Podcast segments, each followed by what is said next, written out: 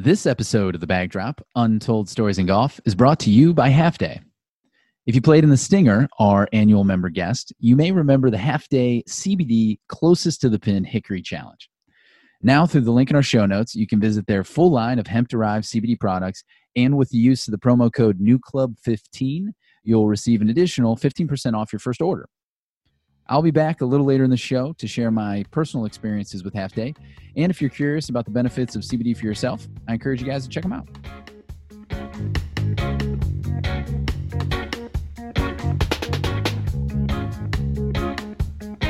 Draymond Washington, welcome to The Bag Drop, my friend. Thanks for having me. I'm uh, delighted to be here and talk some golf. Pumped to do it. Uh, when we first met, you said um, something to me that I didn't forget. And I think you said it again last week, but you said, uh, I have a love-hate relationship with the game of golf. So uh, where do we find you at right now? Is it more love or is it more hate? Um, I, I guess we could put it at late, you know, we could just kind of combine the two and just go from there. It's just late. It's just um, right in the middle. Yeah, just right in the middle. I mean, it's a great game. I love it. It's all you think about, which kind of, I think, makes it the hate part. You kind of be sitting at work thinking about how you played last night, which you could do better, and scrolling through Instagram, you see thirty different ways to do one thing, and you and everyone one is saying the opposite of the other. And I think that's just kind of where the hate part comes in. But the love is where it keeps keeps me going back out there. So there's clearly a love. I think a lot of us can obviously relate to that. Um, you, you seem like a guy that has excelled at a lot in his life. And so was golf, you know, when you first picked that up, like how long have you been playing? So like, I like dabbled when I was a kid. Um, my dad got like clubs for like a charity event, raised enough money to like play a hundred holes in a day. And they gave him like a pink set of irons, and he played a little bit, and then I would take it out. He'd try to get me into it, and I just did like it. And then in college, it kind of just gave us a quick escape. Um, never had a lesson, just kind of went out there and acted like I had a hundred mulligans and just kept on moving. And then senior year of college, went out quite a bit during the summer, but again, it was just twilight hours, let it rip, just escape from soccer, but no real instruction, and acted like I was great, even though I was actually very terrible. And then, so then didn't play for probably eight or see, from twenty to last two years ago now, two summers ago. And then I was kind of started to get back into sports. I didn't play any sports for like four years, had a bad knee. Started playing soccer a little bit again, and just, it would swell up for like a week at a time. And I just realized that that wasn't it. So just like, hey, let's pick up golf. All my friends are picking it up pretty seriously again. And got a couple lessons, didn't go well, but still kept playing a lot. Um, but yeah, so now I'm kind of like slowly getting there to where I'm kind of learning what to do right, and sticking with the sticking with a trainer. And I think that's kind of where hopefully it takes off. I got a ton. I, we played last week, and I got a ton of buddies that are, I think, in the same. I call it a stage, right? Golf is just mm-hmm. this. you know, stages of, of, of just like life, right? You just kind of go yeah. through them all. And I have so many buddies that um, were better at me than at a lot of other sports that are now coming to golf.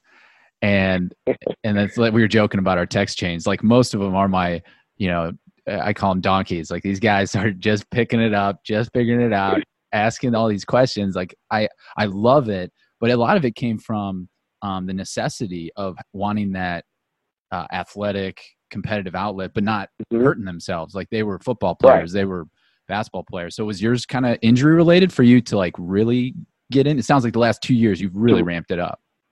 Yeah, that was kind of the main thing. I mean, I wanted something competitive, and like I could pretty much jump into most sports, like at least in the sense of looking like I belong. Um, and then golf, I kind of jumped in and I look like I belong in the sense of what I wear and the clothes I have. But I definitely didn't belong um, right away. And I think that's what makes me go at it so hard, because you just, you want to, and you, you can see how you can get there. And the hardness of it makes you want to keep going. Just to like kind of, I mean, it's just a challenge. It's just a new challenge that I've taken on. And I and I think my real issue of when I started going at it so hard is that I just wanted to play. And you really can't learn when you're just playing. And I think that's where I'm slowly, hopefully, changing. Uh, missed the range two nights ago where I normally would have played. So I think that's kind of where I think you have you have to spend time there, because you can't learn, and you try a swing, it doesn't work on your first shot, and you don't go back to it. So yeah, yeah. I, I think I, that's where I've actually I probably gave you uh, B S advice when we talked a couple months back, because I I never really um, encouraged practice, honestly. Uh-huh. Like, and and I was thinking about that as you and I were talking, like. Um, you really have to, like, I, I encourage playing for people that, you know, are trying to get, uh, maybe they're coming back to the game and they need to, like, right. just, just, um, get more in tune with, with the, the rhythms of it. But if you're mm-hmm. like working on something, and and I know, like, you were, like, you gotta go practice. You gotta, That's it. Right. You gotta put like in that any time. Sport, like anything in life. Yeah, exactly. And, like, there was like a little swing change, like I made at the range the other day, and I thought that it was super helpful. And I just, I, if I went and played that day, there was no way I would even have attempted it. So right. I think that was nice, and my ball flight was awesome, and it just felt good. And you kind of want to go play right after, but then it's almost to the point of, why not go practice it again one more day? And then, yeah, if it doesn't work on the first shot, you're not going to do it. Exactly. And then the tr- and then the trick is, when you do go play, is to not work on that thing that you were just working on in the range. Like, you still have to go out there and actually play. Um, right. And hopefully all that work you did on the range is just going to uh, naturally get into the golf swing. Right.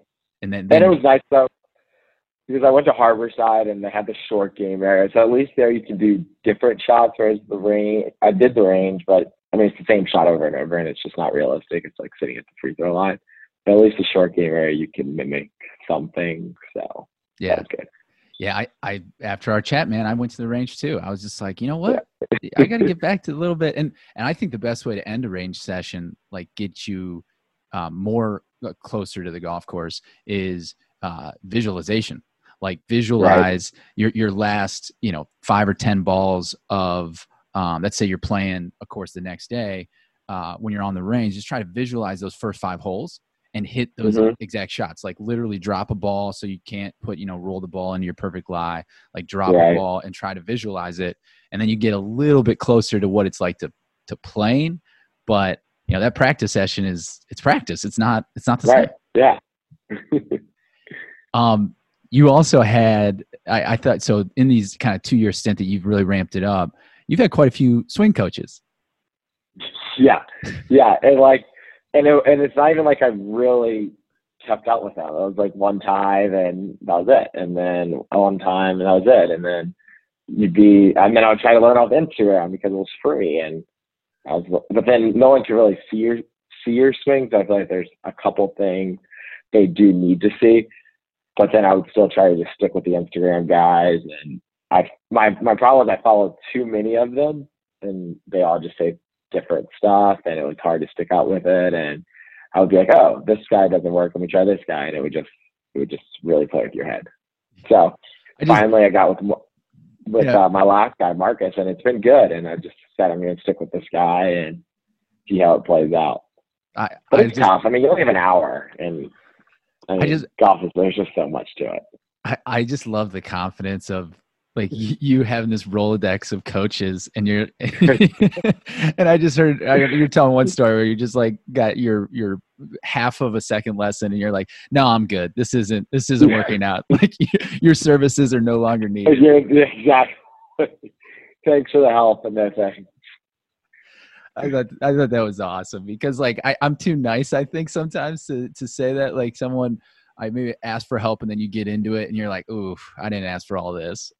Right. You just, yes, exactly. And it would be almost like you'd be at your first one and they tell you something the next one is, like, clearly against what they said the first time. And I was like, clearly, I know my swing is jacked up, but now you're negating it, and all I'm thinking of is the first thing you told me, and now the second thing is kind of going against the first. And, oh my gosh. I think when it comes it's to co- it's it is tough. And when it comes to coaches, for me, I think it's actually not as much about what they're saying, but how they say it and how they understand right. that, like, I learn like you, you were a competitive athlete, so you've had probably, you know, plenty of coaches, and, and you, you know how you like to be coached, I guess, versus right. you may not know what your golf swing needs or what your golf game needs. And that's why you need a coach, but you know how you like to be coached. Exactly. Exactly. So, well, God, I just took the line and sticks out, and hopefully things are going to be my best coach. I mean, tells you everything you need to know. So that's right. That's, that's right. I, I, I give I, you have a setup that most people would be insanely jealous of. No, I just got to get the rest of it together. Yeah, it's just the moving parts. That's all. um, it's just a stunt double. You know, I'll line up, they swing.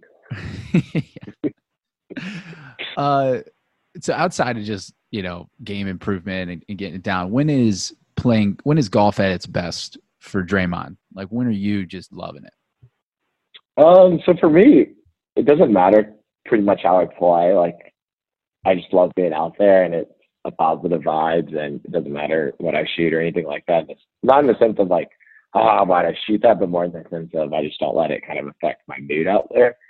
Uh, like I played with a guy a couple months back who's like, plays at a lot of senior like top events. I mean, scores are on E S P N all the time and things like that. And I mean, he mentioned afterwards, like, golf hasn't been that fun in a long time. I mean, like, and I shot like a one twenty something, so it's fine. And I mean, I just, I was out there, I was out there having a good time. And I'd say it's probably at the best when, like, just at a nice course, just enjoying time with your friends, meeting new people. I love meeting new people out there. I mean, I can't, it's countless a lot of people that I now talk to on a regular basis that I've met, just like either playing with them, playing through them, and just staying there. And so I started, I would just go out by myself and had to build, build a Rolodex of people to play with.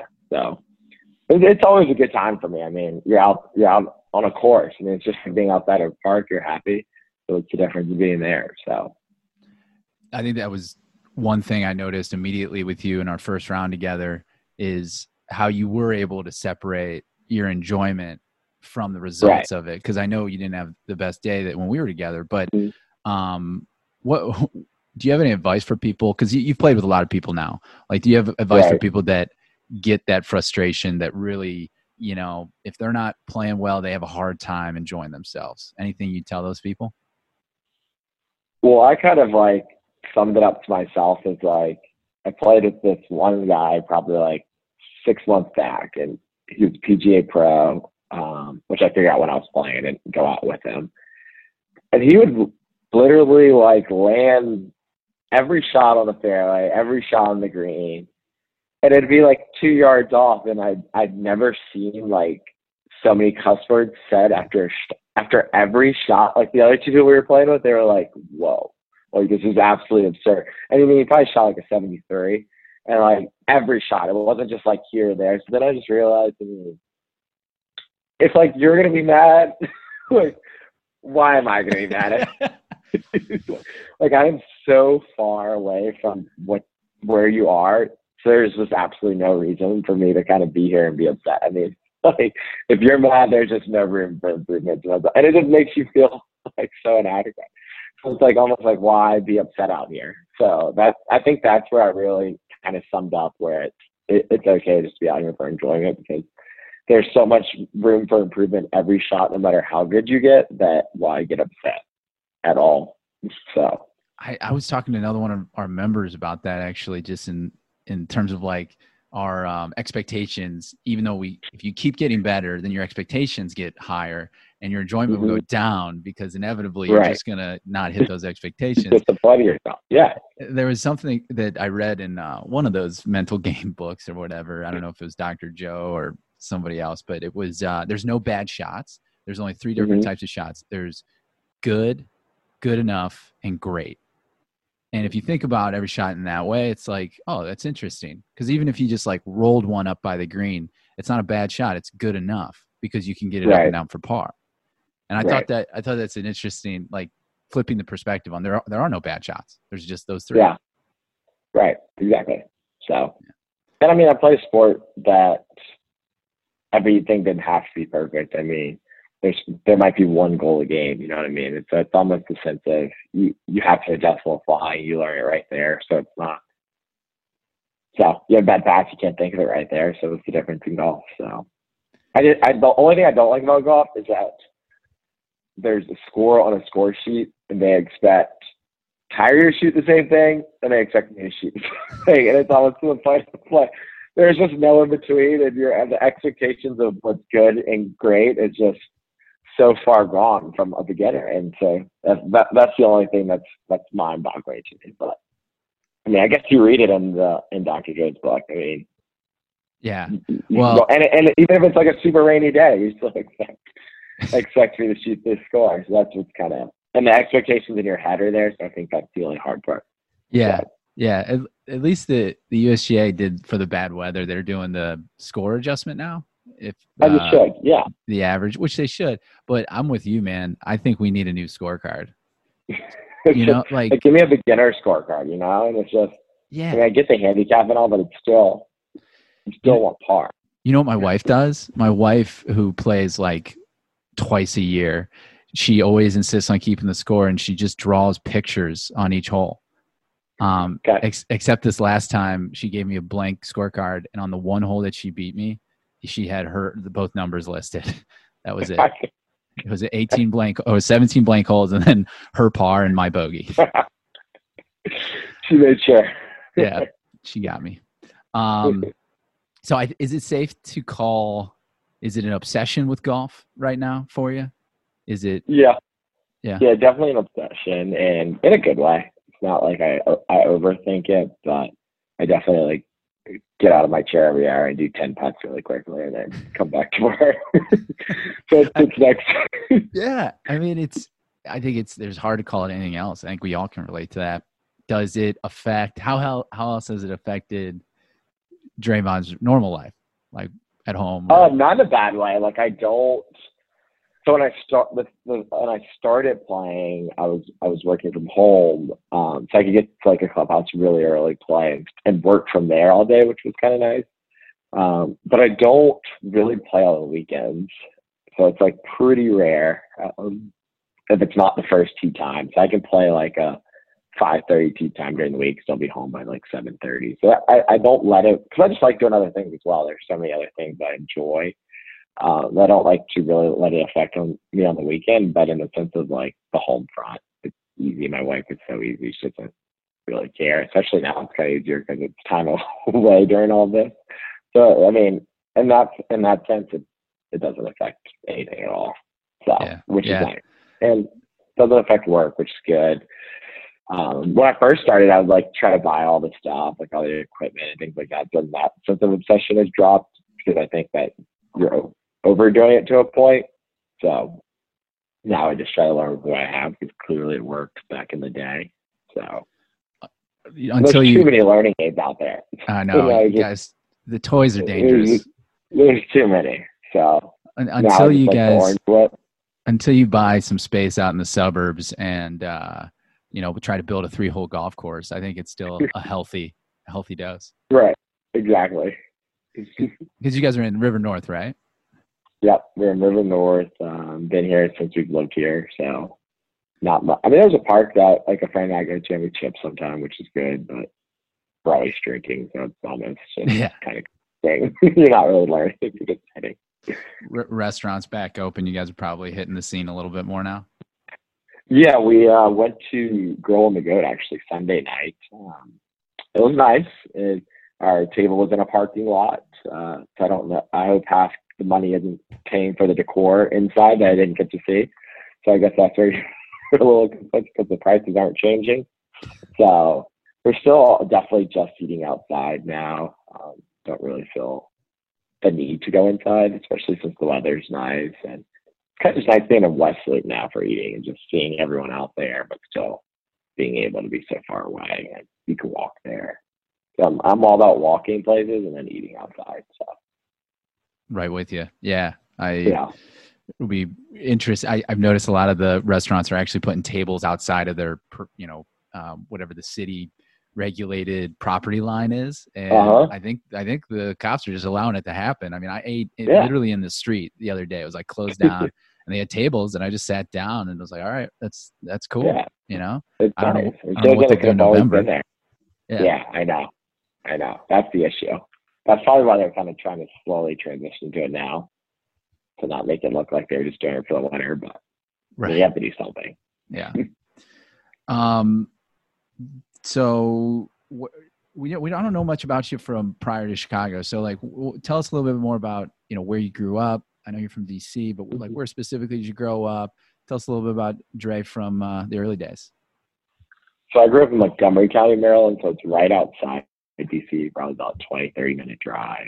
Um, Grew up playing soccer my whole life. That's pretty much the only sport I ever played. Dabbled in basketball here and there. Um, but other than that, just played soccer. Played soccer at George Mason. Um, after school, played two years of professional soccer for the Tampa Bay Rowdies.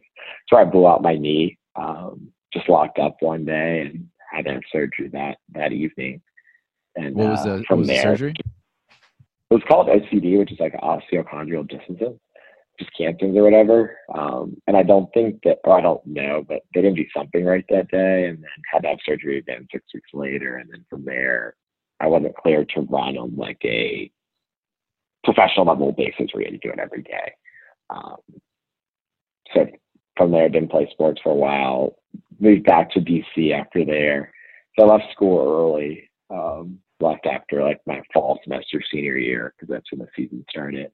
Went back, finished school, got a job in D C, lived there for six-ish years, met my wife in D C, um, and then we got married and moved to Chicago. Just wanted to see a new city. I was planning on being temporary at first. Uh, I was working from home. She just transferred the same job.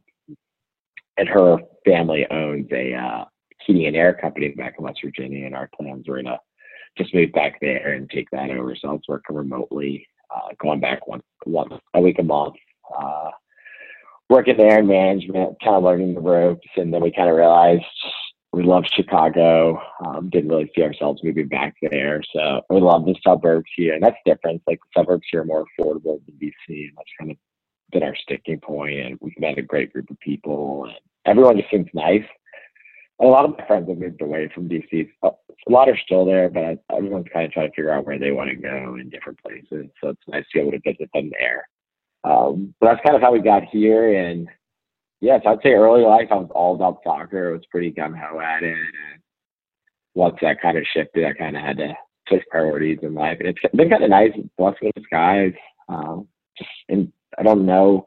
I mean, even if I was playing soccer till today, then I kind of have to start from step one and finding a job afterwards and just kind of be a little behind. So I like that in the sense of having had some time with my friends when I was younger versus playing every weekend, practice every day, and living in cities that were far away. Um, definitely miss like the team camaraderie of everything, but other than that, I'm sure there's, nice. I'm sure there's uh, some elements of disappointment with a career ending like that, you know, with, with injury, but, yeah. but did, uh, I mean, dude, you got to a professional status in, in a sport. Like yeah. There's such a small percentage that gets there. Right.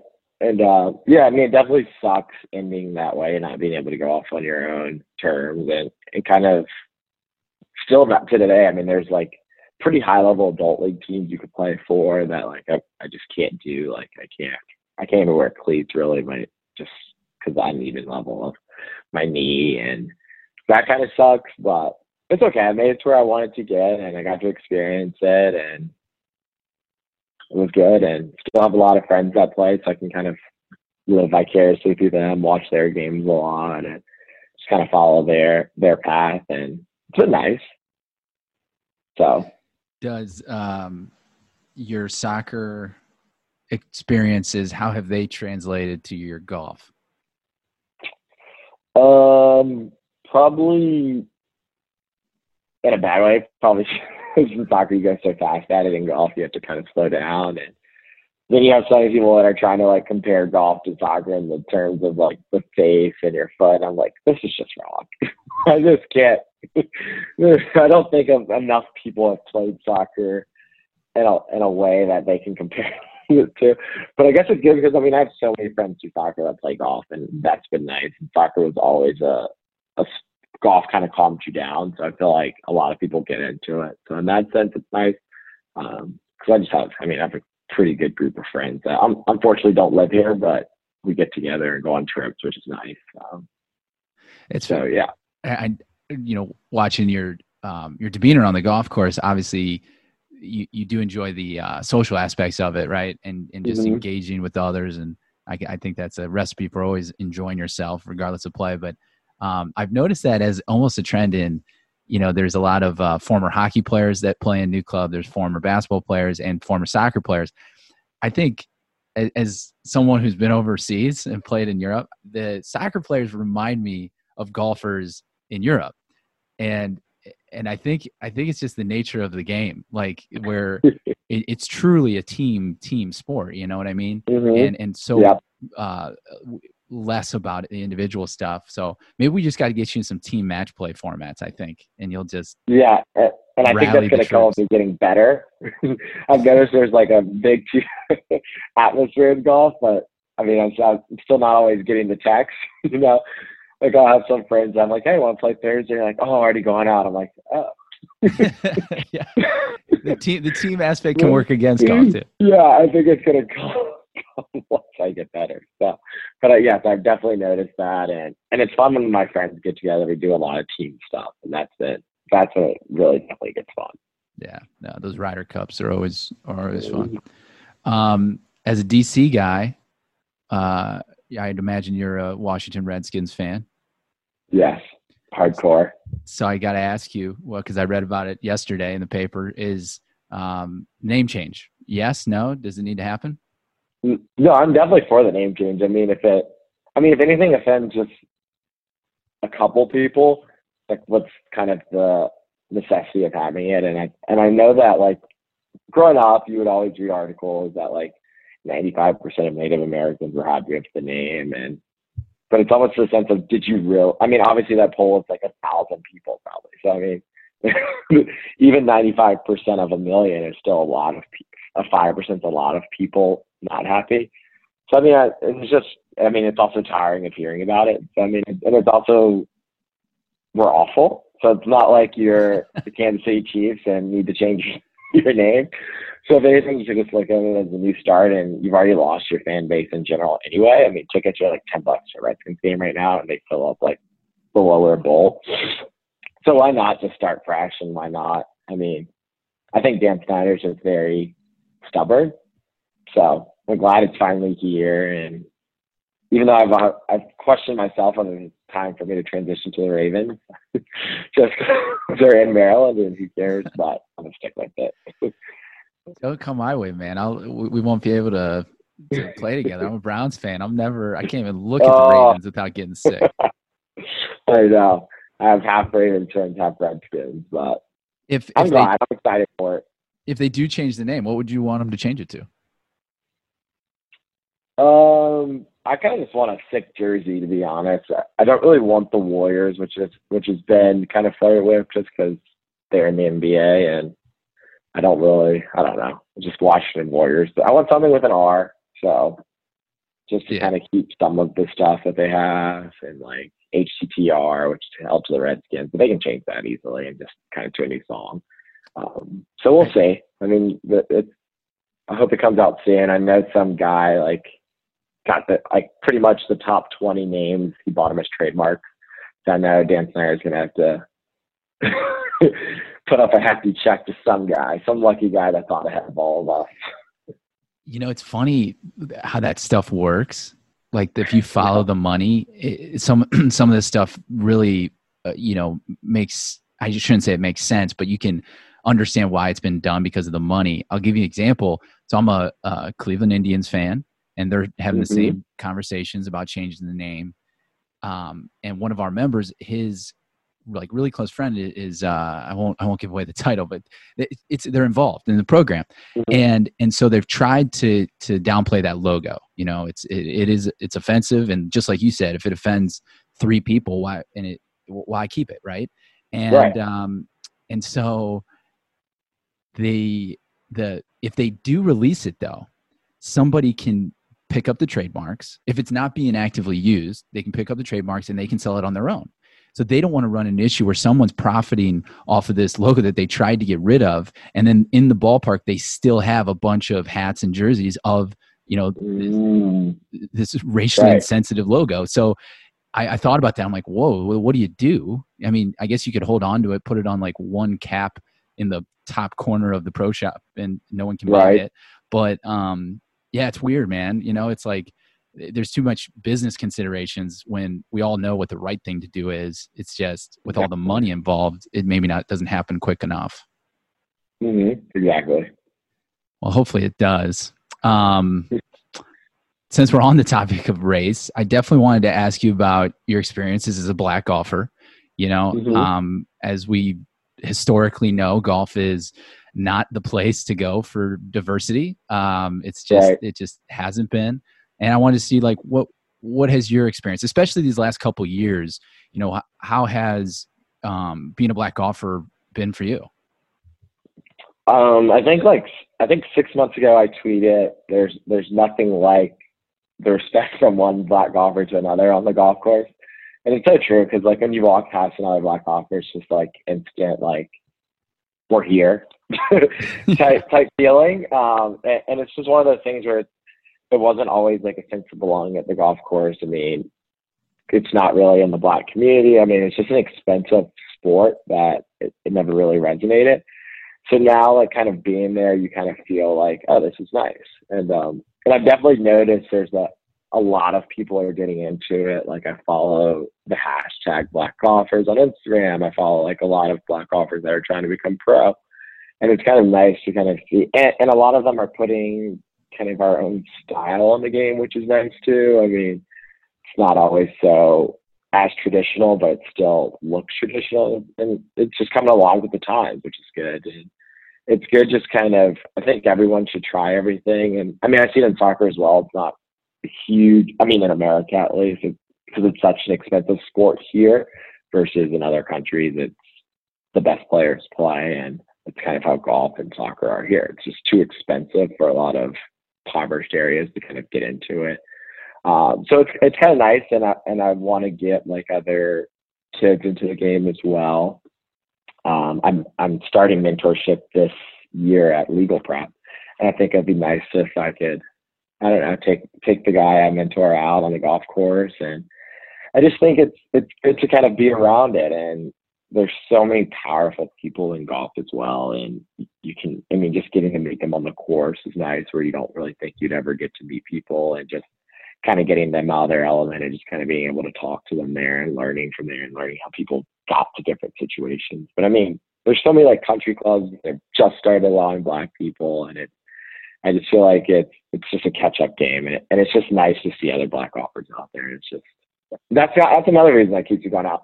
And the, like the Harborside range is nice because since it's on the south side, you see so many more black golfers than you do anywhere else. It's just, it's great to see.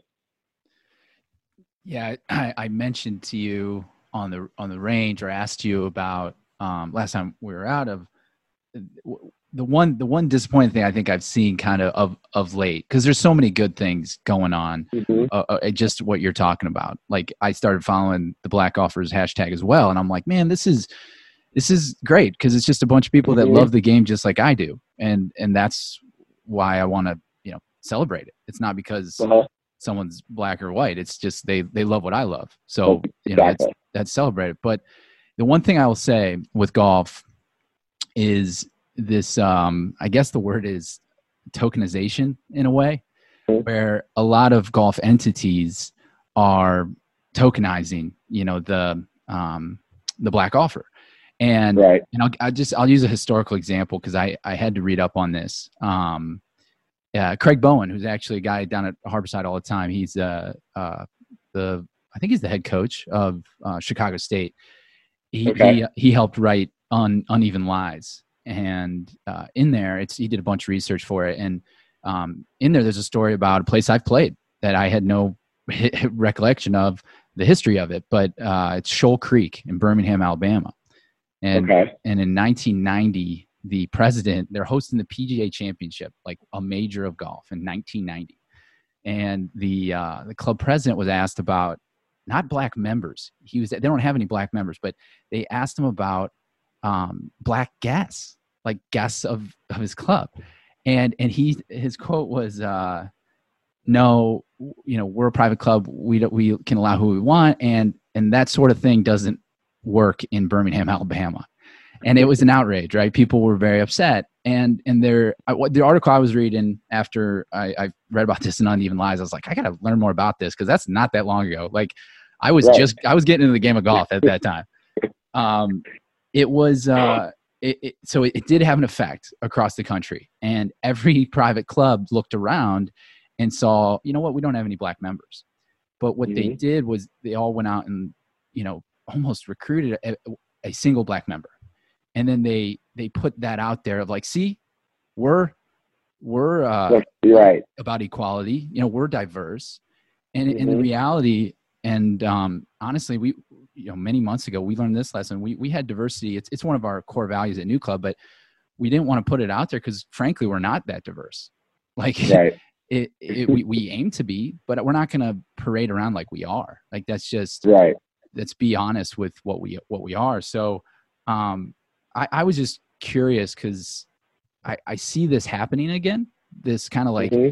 Hey, here's our, our one black. I was even thinking about it, uh, quite frankly, having you on the pod. I didn't want that to be the case. You know, like I wanted you on because we, I knew we'd have a great conversation. But um, when have you been tokenized is, I guess, my question. And like, how can we as white golfers make sure that doesn't happen? And we make sure that it's right. about it's about the right things.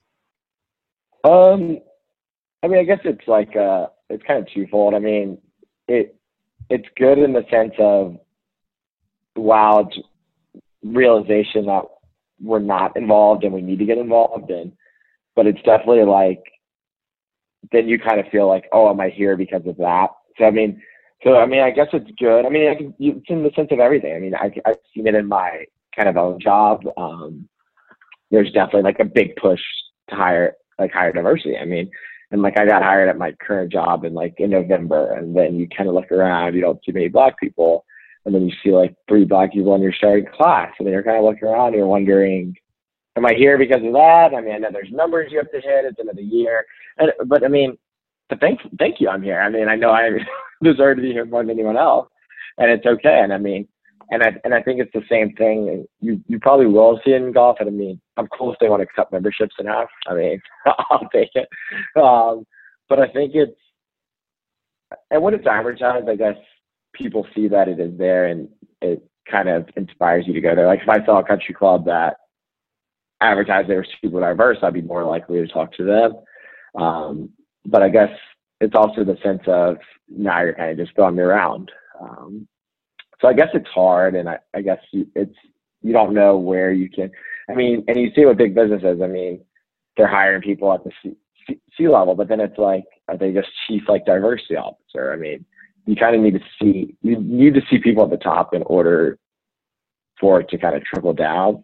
So for me, I would kind of need to see like diverse people in, in management at country clubs, and not just like kind of members and, and things like that. So it's kind of tough. Um, so I mean, I, I, it's going to be tokenized in anything you do, and that's just kind of how it, it is. And that's kind of where we are. And I mean, it was all nineteen ninety was thirty years ago now, so it, it, it's kind of, I mean, it's going to be a slow effect. I mean, we've been here two thousand years, so if we're just now starting to kind of get in these better positions, it's going to take so long for it to feel equal, and and no one wants to feel, especially now, no one wants to feel like they're not diverse, um, so it's kind of nice to see, like, people who aren't speaking up, and then you can kind of understand that, kind of shape their true colors, so it's okay. I mean, I'll take it for now. Um, but yeah.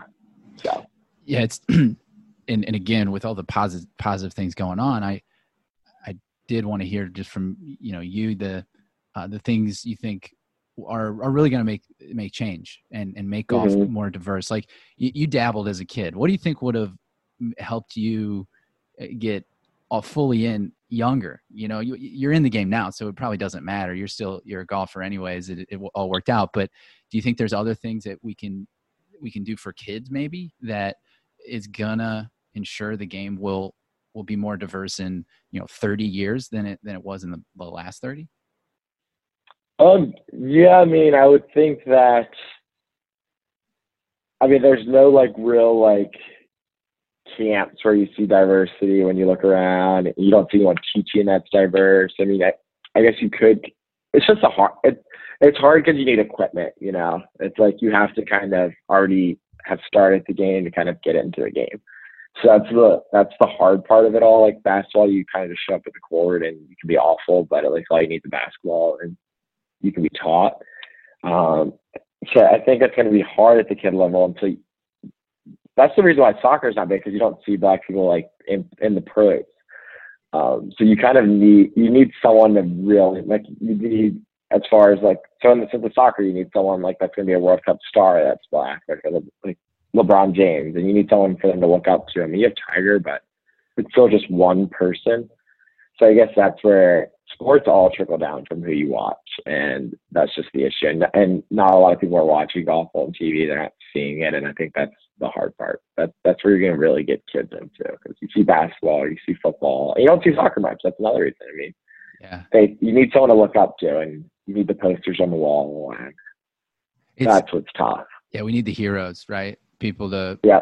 to look up to, and I, I think it is also pretty interesting that Tiger not only did you know a black golfer be at the the top, he dominated the top. Mm-hmm. like like think about that. There wasn't even like prior to Tiger. Obviously, there's guys like from your hometown, Lee Elder, who you know, mm-hmm. unbelievable uh, first guy to play in the Masters. Um, or was that Charlie Sifford? I think it was. I think it was Lee. Yeah, it was Lee. But um, you know, guys like that that opened the door and and were really right. good professional golfers. But then all all of a sudden, you just have one black golfer that dominates. And mm-hmm. and I don't think that trickle down has like, I guess growing up, I always thought that that trickle down would be, would be more because you see them all the time, right. you know?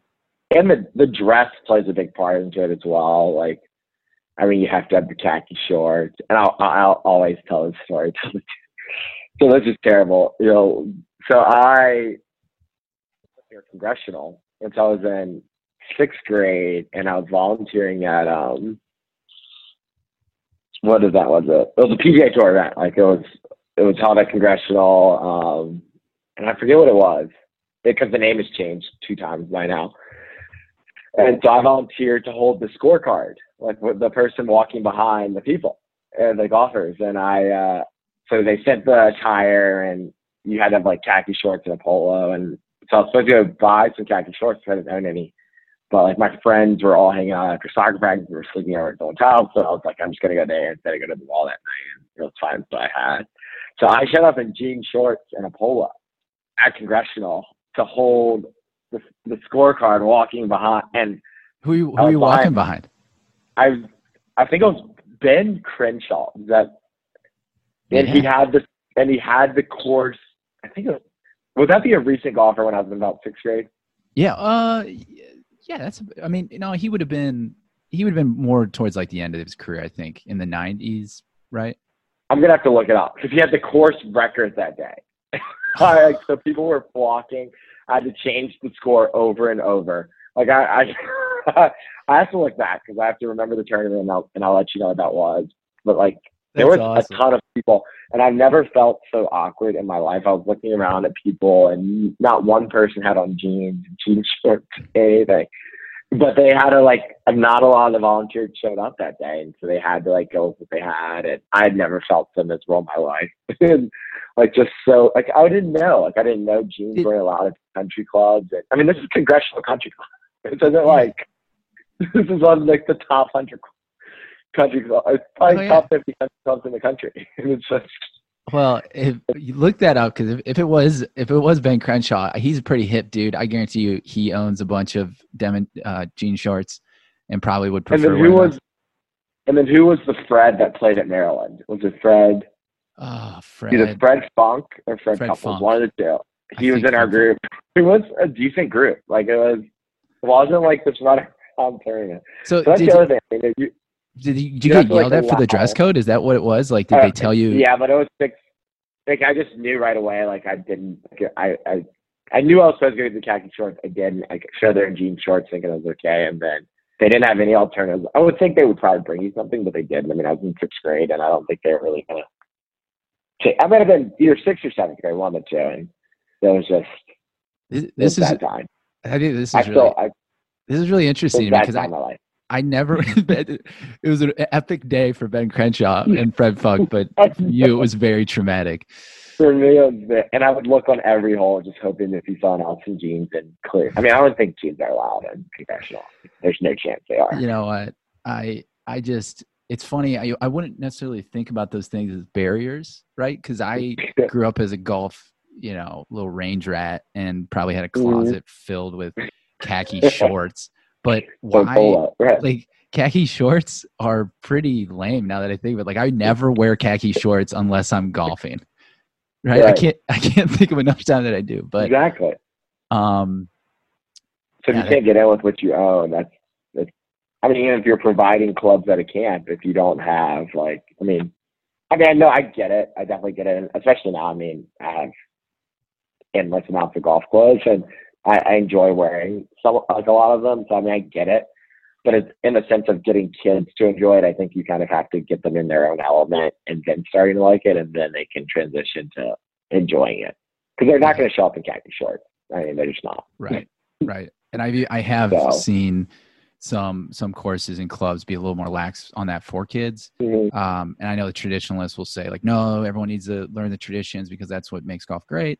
And although, you know, I somewhat agree with that statement, I think, you just got to be welcoming, man. And there's so much right. that goes to it. I mean, a lot of people wouldn't think of that, that kids don't yeah. own khaki shorts, but right. if they don't, what that that's such a, it's going to be a barrier. So remove it. Just let them show up. Yeah. With the, if they come from soccer practice, they come from basketball practice, whatever it is, mm-hmm.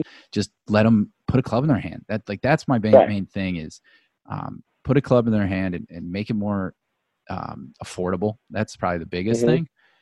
Yeah. Like, I don't know about you, but did you feel like, because you said soccer was expensive. So I'd hear, I'd like to hear your perspective on soccer and golf being, because I never thought of soccer as expensive, but now that you say it, like all my buddies that got to, you know, um, the tr- travel teams and stuff like that, I guess it did add up. Um, golf is definitely expensive. And so right. I was, I was hyper aware as a kid of not the uh, racial divide in golf, but definitely the economic divide. Like I knew right. I wanted all my buddies that played soccer and baseball and basketball with me to be on the golf course with me. Like I, I, mm-hmm. I begged them, but at, right. at a young age, I realized they're not going to be able to afford the clubs, the attire, the, the course, you know, all this other stuff. And that's, I think that's the first time that I really noticed it um, was like at eight, but did you notice that with friends and, and such, both economic and, and kind of the, the racial barrier to, to both the sports that you picked up? Um, probably not so much as growing up as it is now. Like I have a ton of friends that are coaches now and soccer just became such like a expensive sport. Like it's just insane. And they notice it. I mean, just from club fees to, well, they've also just made like all like fields are like now turf fields and they're expensive to rent and just being, just getting seen is what's expensive. So like you can find a team and play, but it doesn't mean that like it'll, it'll, it'll transfer to somewhere else, which sucks. And, and you see so many good kids that just can't afford like club fees and cleats and all this. But as far as when I was growing up, I definitely played on a really diverse team my whole life. And I played on the same team my entire life. And, and I was just lucky um, in the sense of we played on an awful, we practiced on an awful field, but we played in the best leagues. I mean, we were top five in the country my, pretty much my entire life. So, and we were, we were able to get to the best tournaments. We'd always have to stay in the best hotels, but it was, it was in a sense back then where it was a lot easier for a team to be good. There was only one, there was only like, you played in State Cup, you played, every team played in the same tournaments. Now there's like ten different leagues in order to be in the best league. It pays so much money and it's just, it, it's, it's bad. Like there's articles that you can read. There's college articles now that you can kind of see where it's kind of just weaning out and getting so expensive. And it's always a kid's first sport and it's cheap when it's the, like when you start and then kind of getting to a good team. It's just so expensive. So I don't know how they're going to fix that problem, but it kind of needs to be fixed. It's just, because I mean, that's why, I mean, every other country's so good at soccer because it's, you kind of get into a club and they find the best players and it's free. They go there, they go to these academies, they stay in these academies, they live there, they feed them, they do all these things. And it's just free to be there. They're just, So that's just kind of how it, it needs to transition. So I don't know how that's going to happen here, but yeah, I think it's it's funny that it is such a diverse game. It's probably the most diverse game around the globe, right? Yeah, I mean, everyone plays it. I mean, every neighborhood plays it in America. It's just how do you get the kids from the neighborhood into a team? And I'd say it's probably the, the best talent in the country. You'll never know about, and that's what she sucks. Yeah. So. Oh, it's not as expensive as golf, I don't think, but it's definitely in the sense of like it should be cheaper as a team sport. Yeah, yeah. So. I, I think, I think golf probably has a few more excuses for its expense than than soccer does. But right. There's certainly things that golf needs to do. Like, um, you know, we've had multiple people on the podcast that help build golf courses, and something numerous of them have, have told me is it's not more expensive to build a good golf course. Like mm. everyone who, who, you know, demands these fees for building a certain golf course the way it is, and then therefore making a, a membership X amount of dollars or a round of golf X amount of dollars more than it should be, that's just prohibiting so much of the population from picking up golf. And, right. and so, you know, stuff like that, like there's actually, there's good stuff going on though. Like I don't want to be down on it because um, actually a guy that we just had on the podcast, who's a member, was involved in uh, your hometown of D C doing the National Links Trust, and like they're, they're restoring golf courses. Um, you're probably familiar with them. It's Langston. Uh, it's, it's, uh, East Rock, Potomac, yeah, East Potomac, and Rock Creek. And Rock Creek. Yeah. So it's going to be one of the things they restore, and then it's going to be expensive to play. It's going to be restoring. They're going to stay. Safe. No, that's exact. That's exactly what I was going to say is they're restoring it, not for, A, a, a wealthy, you know, tourist or for a country club membership. They're restoring it for the daily play. And so that's they're awesome. Like, they're v- really committed to the same fees. And that's why they're doing like a forty year lease. And it's, it's not about making money. Like, yeah, you need to get money and operate at, for a profit, but right. I just, I'm so gung ho about this uh, project, man. Like it, it, if it works in D C, it's, it's going to work everywhere. And then hopefully, right. you know, places like, like Torrey Pines out in California, right? Like America's Muni. That's B S because it costs three hundred bucks for a visitor to play it. Right. And, and I get it. Like if you're local, you play it for seventy-five, but it's, it's built for professional tournaments, and it's not, frankly, it's not that much fun. Like they're, they're, they're going to build a course in D C that's going to be fun and playable and get people into the game and keep them in the game and, and keep it affordable yeah, yeah. for them. And so like, Yeah, I, I don't want to be negative because I think there's good people out there doing doing stuff to help, but mm-hmm. it's, it's gonna take it's gonna take time. Yeah, it's gonna take time. And then you would have been on, you know, places like that. You'd been playing, and you never would have blown out your knee, and you'd be on the P G A Tour by now.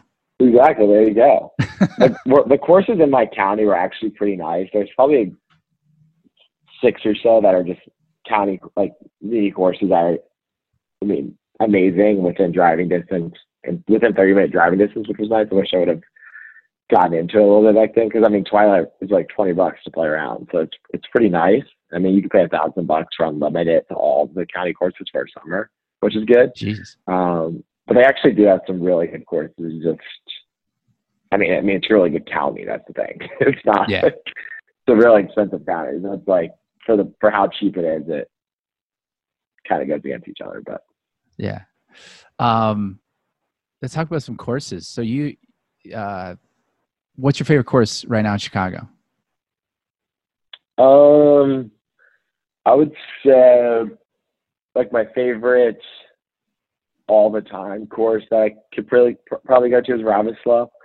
Just kind of the conveniency of it. Um, cause again, I don't, I, I don't like to travel. I don't like to push into like an eight hour day. So Ravenslow is like perfect distance, still get there, use the range, play, have a drink, get home. And it and it feels kind of country club, club vibes in the, in the way that there's, you look around sometimes and you go early and there's no one else out there. Um, so that's always good. And then, that's, and then courses kind of, I do like Flossmoor a lot because I do like their members. Um, I've met quite a few members there and I think they have a good group and they have a good, they have a good diverse community there, which I've noticed. Um, So, and it, it's a good place to kind of just hang out. So I really do uh, enjoy that. And and I and I did like, um, in the sense of more relaxed, fun, and putting kind of it all together, I did like Kinky Elks a lot.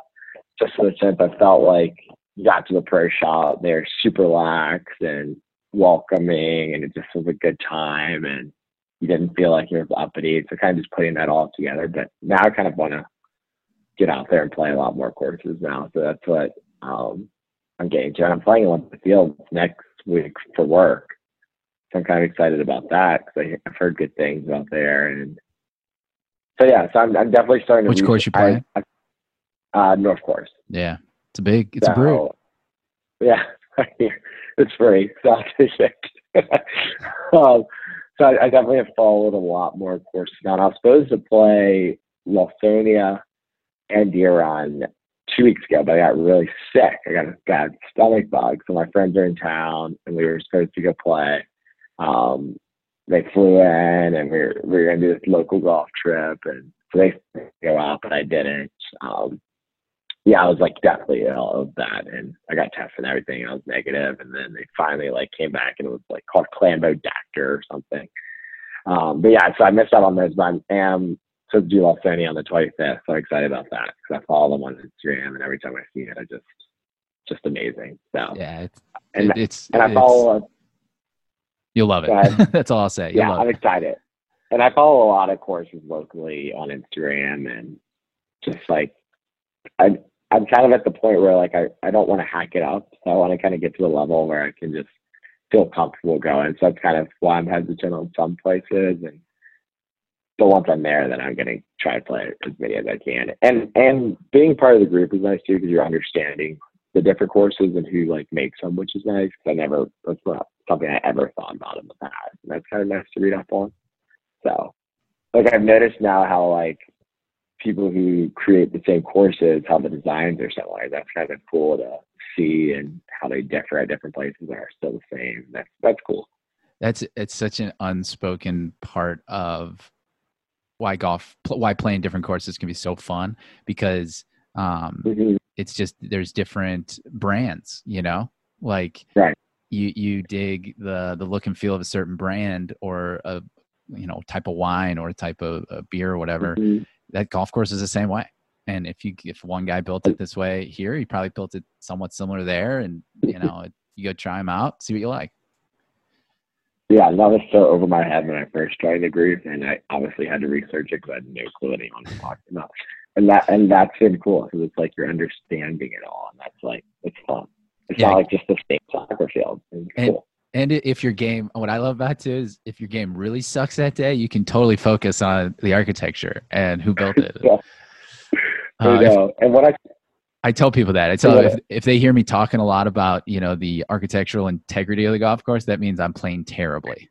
But it is nice to see. And I, and I was definitely a carter before everything. Like I was like bought a cart bag. So there's no way I was ever going to walk. And it's been nice walking now because like you do get to really enjoy the scenery more than just like flipping the cart to your next bad shot. It's like, yeah. that's been one thing I've really gotten from the club, which is cool. Yeah, I, I, we feel strongly about that. You know, we're, we're never going to make somebody feel bad about taking a cart, but um, especially now, dude, it's going to be hot. Yeah, yeah. like, yeah. like I'll, I, I know I'm all about walking, but my ass will be in a cart because it's going to be like one hundred five index. Yeah, see, on those days, it's like, nah, carting. Yeah. But now that, yeah. But I mean, it was impossible to walk with a cart bag, you know. It's like, but now that push carts are open and stuff like that, and I'm a walking bag, it's, it's I'm definitely enjoying it, and the camaraderie is a lot better when you're walking as well. For sure. Yeah. Conversation just flows when you're, when you're walking yeah. versus hopping in carts. Um, you also, I think your, your wife, Allie, is from West Virginia, right? Yes. And you've been playing it a little bit back there. Like I, I don't really know much about West Virginia golf, but I, I got to imagine with the hills and land movement, like there's probably some pretty cool golf courses. Yeah. So there's, um, two in her hometown. There's a country club and then a public course. And so the public course is really cheap. Um, it's not super well maintained, but it's it's very scenic, and I mean it's fun to play. And I when the first time I ever played there, I met this group of guys that were all sixty-five to eighty-five, and they play four four days a week without fail.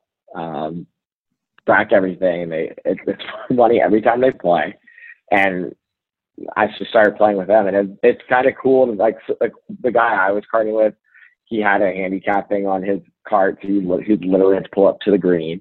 He would use his clubs to like as crutches to the ball. Get to the ball, shoot at one fifty, crutch back. Like, it was the most insane thing I think I've ever seen. And so, the, so I started playing with them a bunch. And then the country club I met, so when I put in the group, I was like, you know, anyone in Ohio, West Virginia that are playing anytime with it, because I was there for two months during quarantine.